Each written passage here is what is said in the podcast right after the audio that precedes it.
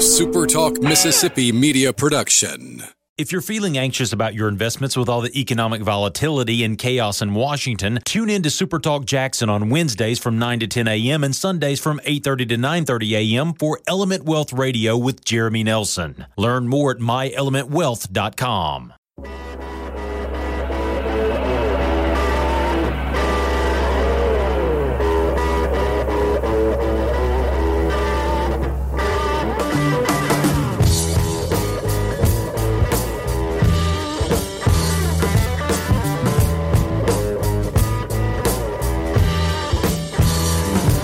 Welcome in. Good morning. Good to see you on this rainy Monday after one of the most busy days in sports. And uh, Drew Brees needs a PR guy.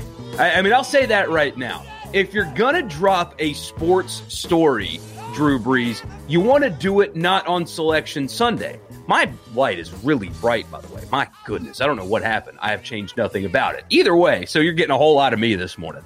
Um, Drew Brees needs a PR guy why are you dropping big news on Selection Sunday? But he did it, and we're going to talk about it today. So the bracket got released yesterday. Neither Ole Miss nor Mississippi State made the field of 68. So we'll talk about that. And of course, Drew Brees officially, officially, officially hanging it up and retiring from the NFL. And we got some news on that front. Who's going to replace Drew Brees? It sounds like they are going to move forward with Taysom Hill and Jameis Winston. I'll give you all the details coming up. But first, again, welcome in. I'm Michael Borky. So glad that you are with me. Um, don't forget to subscribe to the YouTube channel. This is live on YouTube, and I'm going to start eventually putting some other content, original content on the YouTube page uh, as well as this. Uh, also, don't forget to search for the podcast and leave a rating and a review. Mike in the morning, Michael Borky in the podcast uh, app Spotify. Leave a rating and a review. And if you're listening in podcast form, this is every day live on the Sports Talk social channels or my own, and of course, that YouTube page. I'm really glad that you guys are with me as you are every morning and busy, busy week upcoming. So, like today on the radio show, for example, in three hours, we're going to have to fit in an interview with every baseball coach. So, we got uh, Scott Berry in the three o'clock hour, Chris Lemonis in the four o'clock hour, Mike Bianco in the five o'clock hour the bracket release, and Drew Brees' retirement all to cover in three hours today. It's going to be impossible to do. And I've got like 28 minutes left to, to give some thoughts to you right now. It's a busy, busy, busy day. Uh, we will have a bracket challenge. Now, uh, most of you, if you're listening to this, are online, so you'll see it somewhere. I will give you the code and stuff. I have to make it. I have yet to make it. Um, when I do, um, I will on this show, we'll do it on the radio show, we'll put it on Twitter. You won't be able to miss it. If you want to be in our bracket challenge pool, I'll tell you how. And the winner, the winner will receive um, an awesome trip to the Pearl River Resort. So you'll get to play golf at both of their courses. Uh, you'll get a meal on us. You'll get a room on us if you win the bracket challenge. Uh, so I'll give you all that information coming up. It's not just a bracket pool. There's something attached to the end of it an awesome, awesome trip uh, to a really cool place. You get to play golf, you get to eat, uh, have some fun on us uh, if you win the bracket challenge. Of course, there was no Mississippi State in the field of 68. That was as expected. I was a little surprised to see them in the NIT, but they're in the NIT. Uh, no Ole Miss, and that one's a little less surprising. Um, they had a case.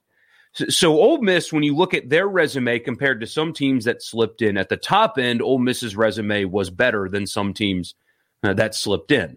The bottom end probably is what did them in, but no team in the last few that either slipped in or whatever, no team was hotter than Ole Miss. Um, Ole Miss had more quadrant one and two wins than some teams that were able to slip in at the end. Uh, so they did have a case but they also only have themselves to blame. So, I, like I said on the, the Sunday show yesterday, and you guys probably listened to it, so I'll spare you the repetition. But um, Ole Miss did have a case, I think. They had a case, um, especially with the top half of their resume being as good as it was. They had a case. But all they had to do was change the result of one game, Vanderbilt, or Mississippi State at home, or one of the two Georgia games, or Wichita State, or Dayton. All they had, all this team had to do was figure out how to win one of those games, just one, and they'd have made the field of 68. So, um, they closed the season well. Uh, they certainly showed you the kind of team they were supposed to be all season long. Um, this team was better, or should have been better, than being a one seed in the NIT. They should have been better than this, but they showed you uh, some good resilience. I mean, they made a run at it. They had a lead, a five point lead with just over six minutes to go over LSU that would have put them in the NCAA tournament as well. So it, it just depends on how you want to look at it, really, because. Uh, like I've talked with some Ole Miss people uh, over the last day or so, and uh, a lot of them are, well, the program historically is not very good, and going to an NCAA tournament, missing everything, and then being a one seed in the NIT is above program standard. And I certainly hear that argument. Like that, that makes sense. Kermit Davis is definitely not on any kind of a hot seat, right? I think this year, though, going into this year, because there's going to be so much roster turnover, is an important year. There's pressure on, I think there should be pressure on Kermit Davis to have a team that is competent and plays well. It's not a tournament or bust situation, but I think there's a little bit of pressure. At least there should be. But when you look at this team, it underachieved relative to the expectations that they told you that they had. From inside the program, it was deep roster, talented team, NCAA tournament team. That came from within. And so now that we know for sure they're not making the NCAA tournament, it is okay to say that it was an underachievement, that it was a disappointment. It's okay to say that just because they played well at the end and showed you that they were capable of being that good, um, they still missed the tournament. And it's a team that was good enough, and they showed you that they were good enough to make it. They just weren't consistent uh, enough. They are a COVID replacement. You could see uh, Ole Miss in the tournament still, depending on how COVID tests go. Um, there's a chance they still get in. And I, if I were them, I'd hang the banner in the arena. I don't care if people make fun of it. Just do it. You made the tournament, right? put a little small little asterisk next to the appearance. But um, it's a shame to see uh, the teams in Mississippi left out. Um, Ole Miss obviously had a better chance than Mississippi State, but I mean, there's six games or seven games that they should have won or had a chance to win and, and could not do it. And if you just change the result of one, they make the tournament. So um, the, the seed is not hot. Um, there should be some pressure going into this year. I think so. Um, it's just an underachievement, and that's okay. It, it doesn't mean anything other than you saw that this team should have been better than they were, and that's okay. Um, it's okay to say, I guess, is what I mean. I have not myself filled out a bracket yet. Um, I know there are people that like rush to it. I, I haven't rushed to it yet uh, because of the bracket pool, and now that there's an emphasis on uh, especially where the three of us on the radio show end up.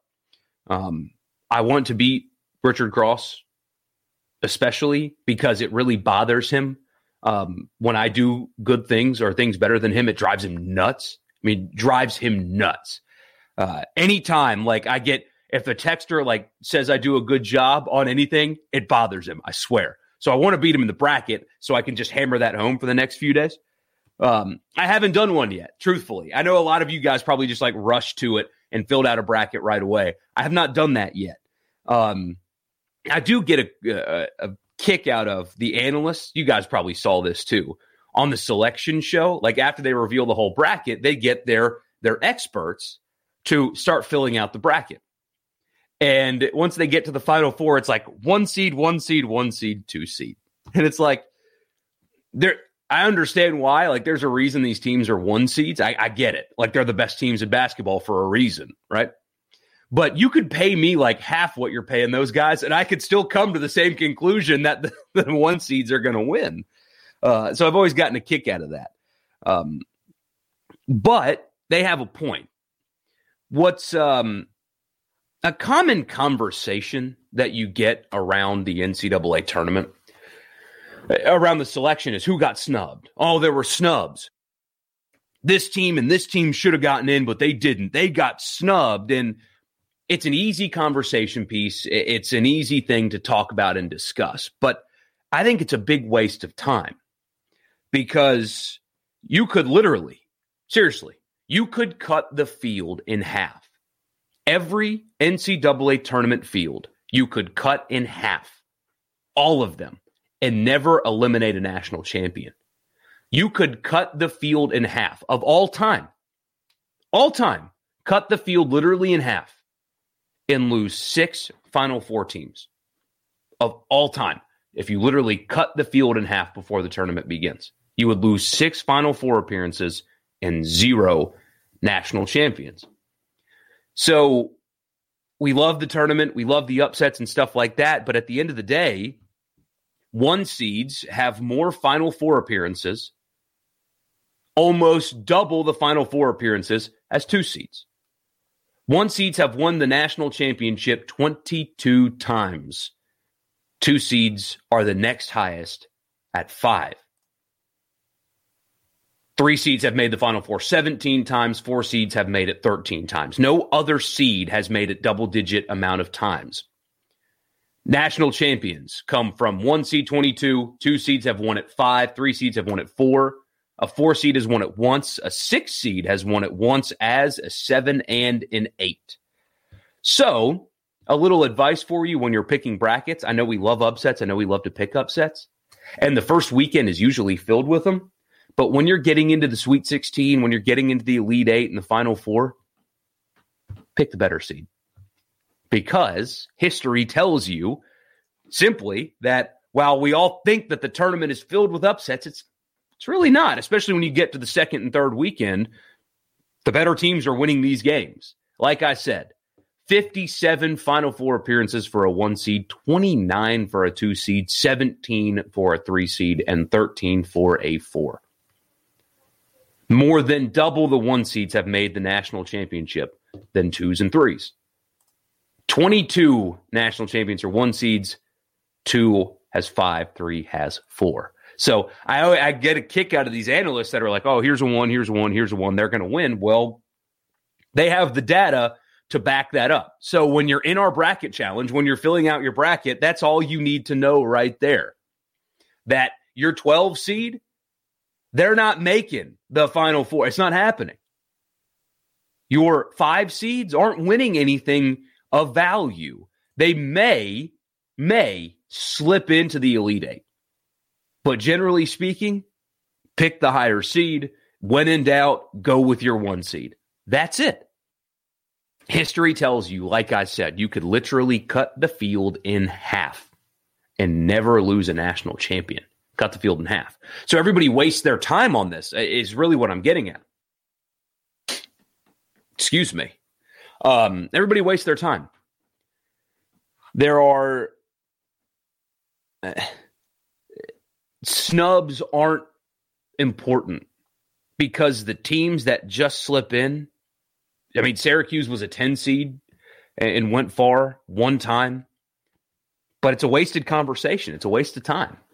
Unless you're a fan uh, in, or involved in the school. Of course, you want to make the NCAA tournament uh, for a monetary situation, but like, I'm not going to spend time on the radio this afternoon looking at the last four teams out and, well, they were snubbed because Wichita State slipped in, but that team didn't make it. And they, no, it's a waste of time to me because Wichita State's not going to win anything of value. History tells you that they're not going to win anything of value. So I don't even waste my time on snubs. It's just not a thing I care about.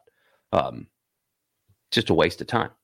Unless, like I said, I mean, Ole Miss had a case, a case. Um, and so we'll discuss that. But otherwise, nah, doesn't matter. What matters is the top few seeds and who they are because they're the ones that rise to the top, as always.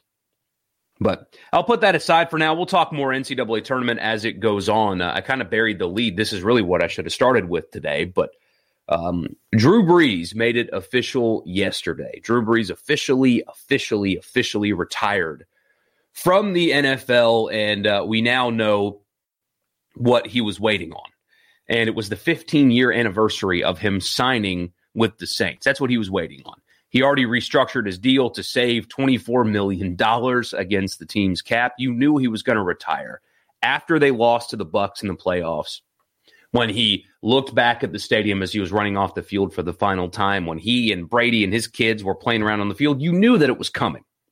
No matter how many times Mike Florio could write a clickbait article about why Drew Brees isn't retiring yet, everybody with a brain knew that it was going to happen.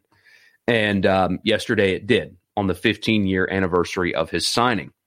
And I actually watched uh, the interview with him this morning on the Today Show because he's joining NBC and Hoda Kotb on the show. My wife loves the Today Show. Um, is a big Saints fan, so it made sense for her to get that first interview post retirement. Uh, he told the story about um, when he was a free agent after um, the Chargers decided to go uh, with Philip Rivers Brees was available and visited New Orleans. And it was six months after the hurricane hit the city.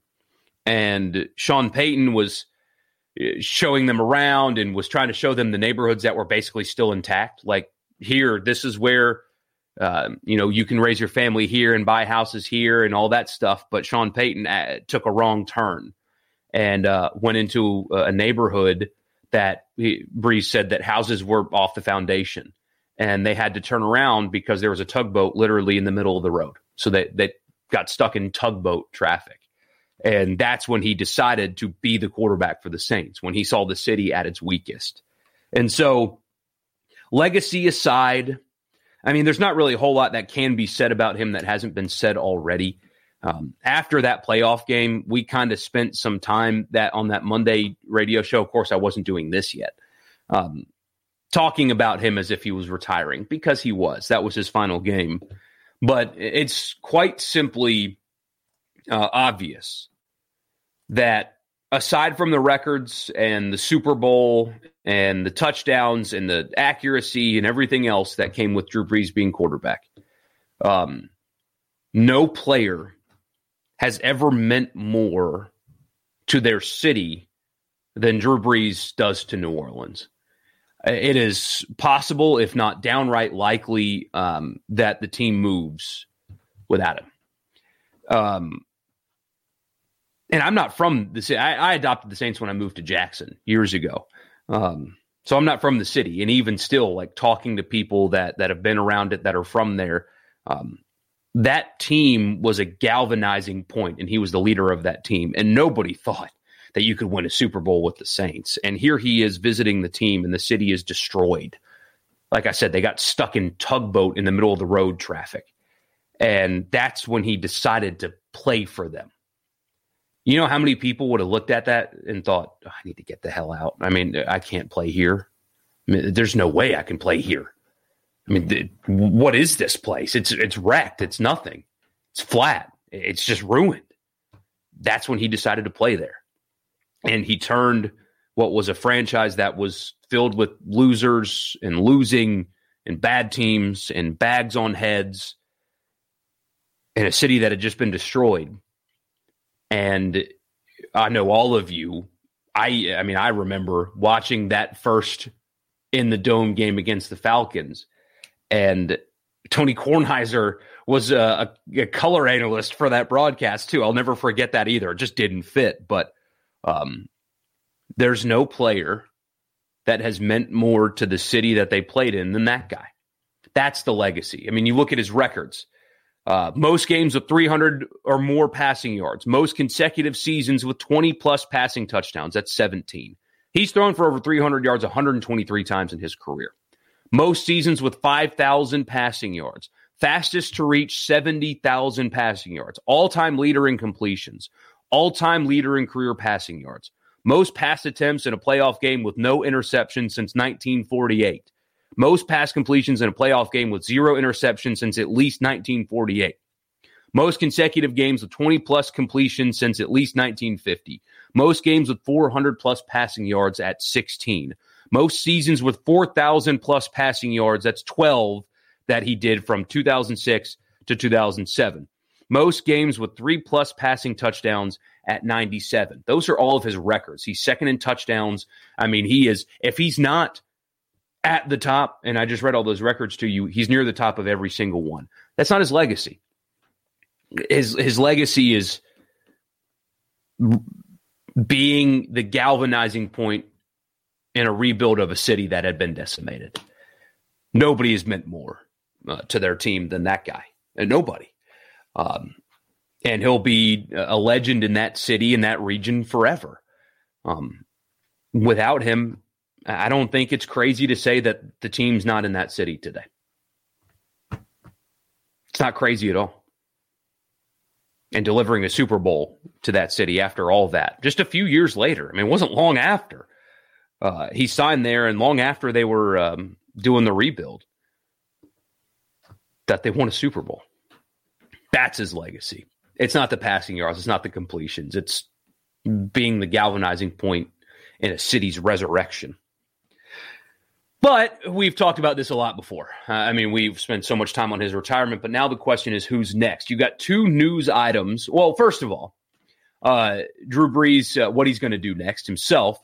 He's officially joined NBC. We knew that was coming. He kind of pre signed a contract. Um, initially, they said he was going to be the color analyst for Notre Dame games. This doesn't sound like that's going to be the case, which I think is good for him. Forget that. You get buried doing Notre Dame games. He should be doing the NFL.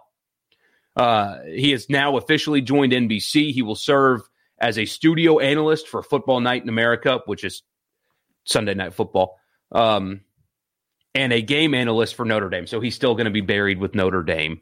Um, I won't see him much on there, but in the studio for Football Night in America is great. He will also work Super Bowls and the Olympics for the network. I'm curious to see how Drew Brees covers kayaking, but um, so that's his next step. But what about the team?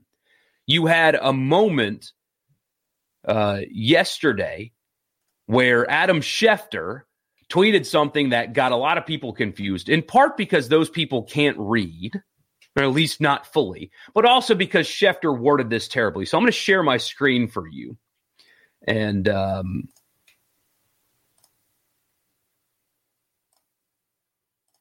let's see. Here it is. Okay. So so many people saw this and thought that Taysom Hill signed a $140 million contract with the Saints. And that really confused a lot of people. I mean, look at the way this is worded. So if you're listening in podcast form, Adam Schefter said the Saints are restructuring Taysom Hill's contract to create cap room. The details are great. It's a four year, $140 million contract extension. Most people stopped reading right there and just thought that the Saints paid him four years, $140 million worth of a deal. But all years are voidable, and it's a mechanism to free up cap space this year. It leaves the Saints over seven, or it saves them over seven and a half million dollars against the cap. Uh, Schefter also um, said that this was a laying the framework for his deal if he performs well this year as the starter and moving forward. Um, that's not the case. This is quite simply the voidable years thing. It's kind of confusing, but basically, what this will do uh, will allow them to spread his signing bonus into multiple years, spread some of the money he's currently owed into multiple years instead of having to do it right now, of course, to free up cap space. The four years, $140 million thing, it could have been $540 million. You won't see any of that. It's just a salary cap manipulation move and nothing more. Um, then you have this. Uh, Dianna Russini said it's no secret that the Saints uh, like Jameis Winston, she says, and want to bring him back. The two sides are working on getting a deal done. She adds this would not mean Winston is the starter if it gets done. It was explained that there will be a quarterback competition during camp. I jokingly said that I hope it's a competition between uh, Jameis and himself. Um, but I do think Sean Payton really likes Taysom Hill. Obviously, he really likes Taysom Hill and would be doing him a disservice if he didn't at least give him a shot. But if Taysom Hill's the quarterback of the Saints in week one, I'm going to pull all my hair out. I don't think I have to worry about that. I think that if they are bringing Jameis back and they're giving him what's probably going to be a Cam Newton esque deal, a very incentive laden deal. Um, it's because he's going to be the starting quarterback for the team. You also had the video of Drew Brees pointing at him in the playoff game and saying it's your team now. I mean, aside from the fact that he's an actual quarterback that can actually throw the football with any kind of consistency and understands how to play the position, um, that it sounds like that's what they're doing. Taysom Hill's contract does not mean anything at all. It's just to save money against the cap. It does not mean he's going to be the starter. I'm sure that Payton's going to give him chances to win that job, but they're not bringing Jameis back unless Jameis is going to be the starter uh, because he's an actual quarterback who can actually play the position. Now, I mean, I guess maybe there's still a chance that they go after Russell Wilson, but if they do sign a, a deal with Jameis Winston, um, they must be committed to him or they sign him and then trade for Russell Wilson, I suppose.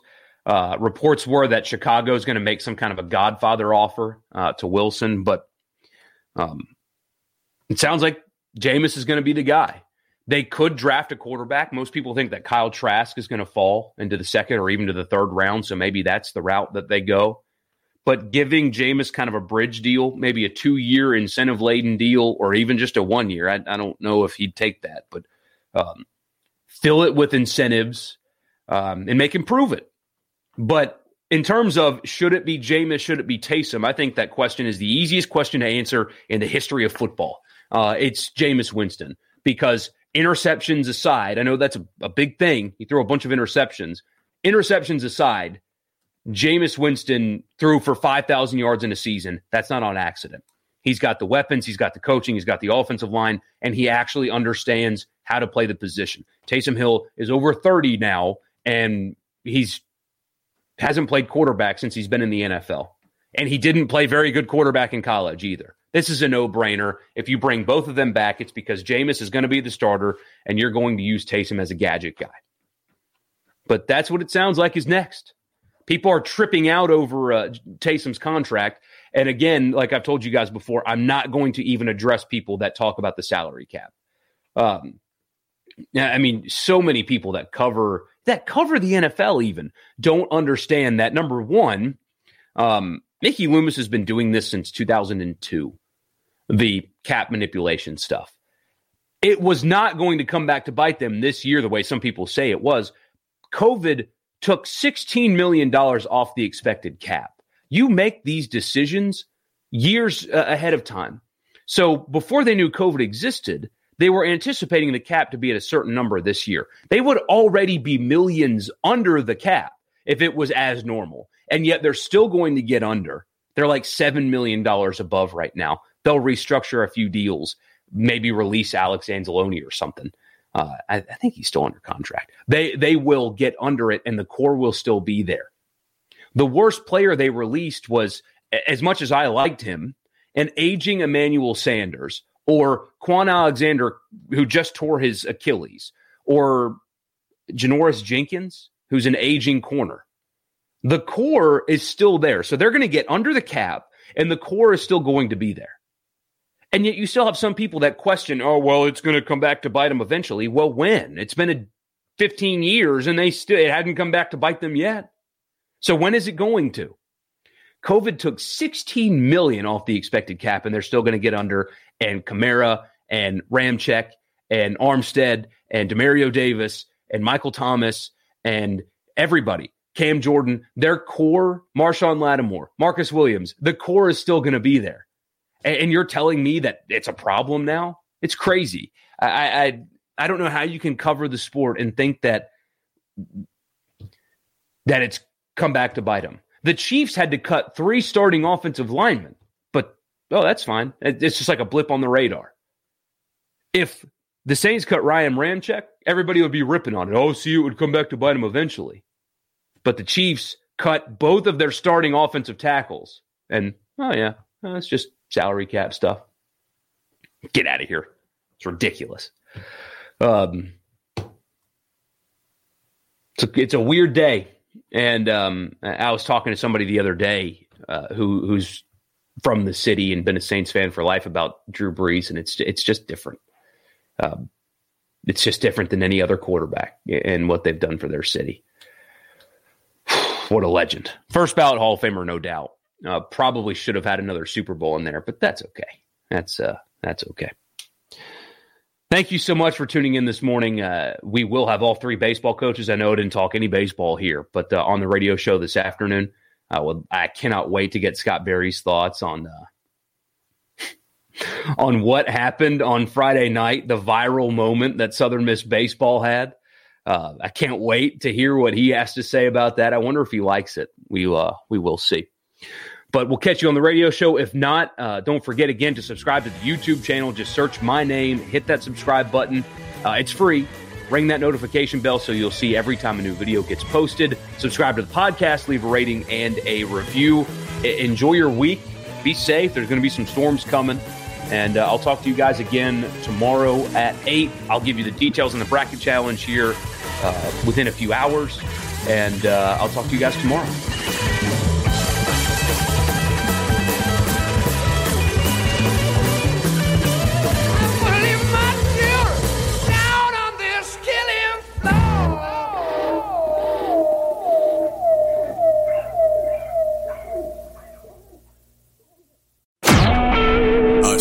SuperTalk Mississippi media production.